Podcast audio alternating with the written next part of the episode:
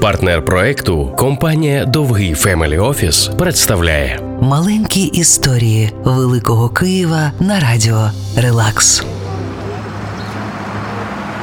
Поява у Києві Національного художнього музею супроводжувалася драмою та постійною зміною архітекторів. Як не зірковий Ніколаєв, то модний шлейфер або закордонний Бойцов.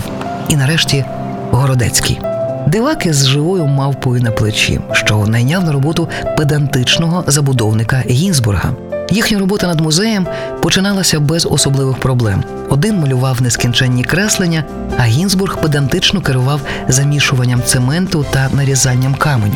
Аж поки раптом будівництво зупинилося. У підвалі з'явилася вода, потрібно було розробити дренажні колодязі. І тут, як назло, новий скандал починає Городецький.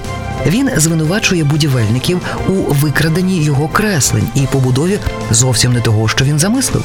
Ті відповідають, що Городецький ті креслення не надавав. На щастя, Гінзбург придумав, як створити у музеї унікальну атмосферу для збереження картин, використовуючи систему тиску та вентиляції. Городецького це вразило. Його думка про Гінзбурга змінилася. І разом вони змогли створити той самий музей, який охороняють кам'яні леви. Маленькі історії Великого Києва на радіо Релакс. Партнер проекту компанія Dovgiy Family Office.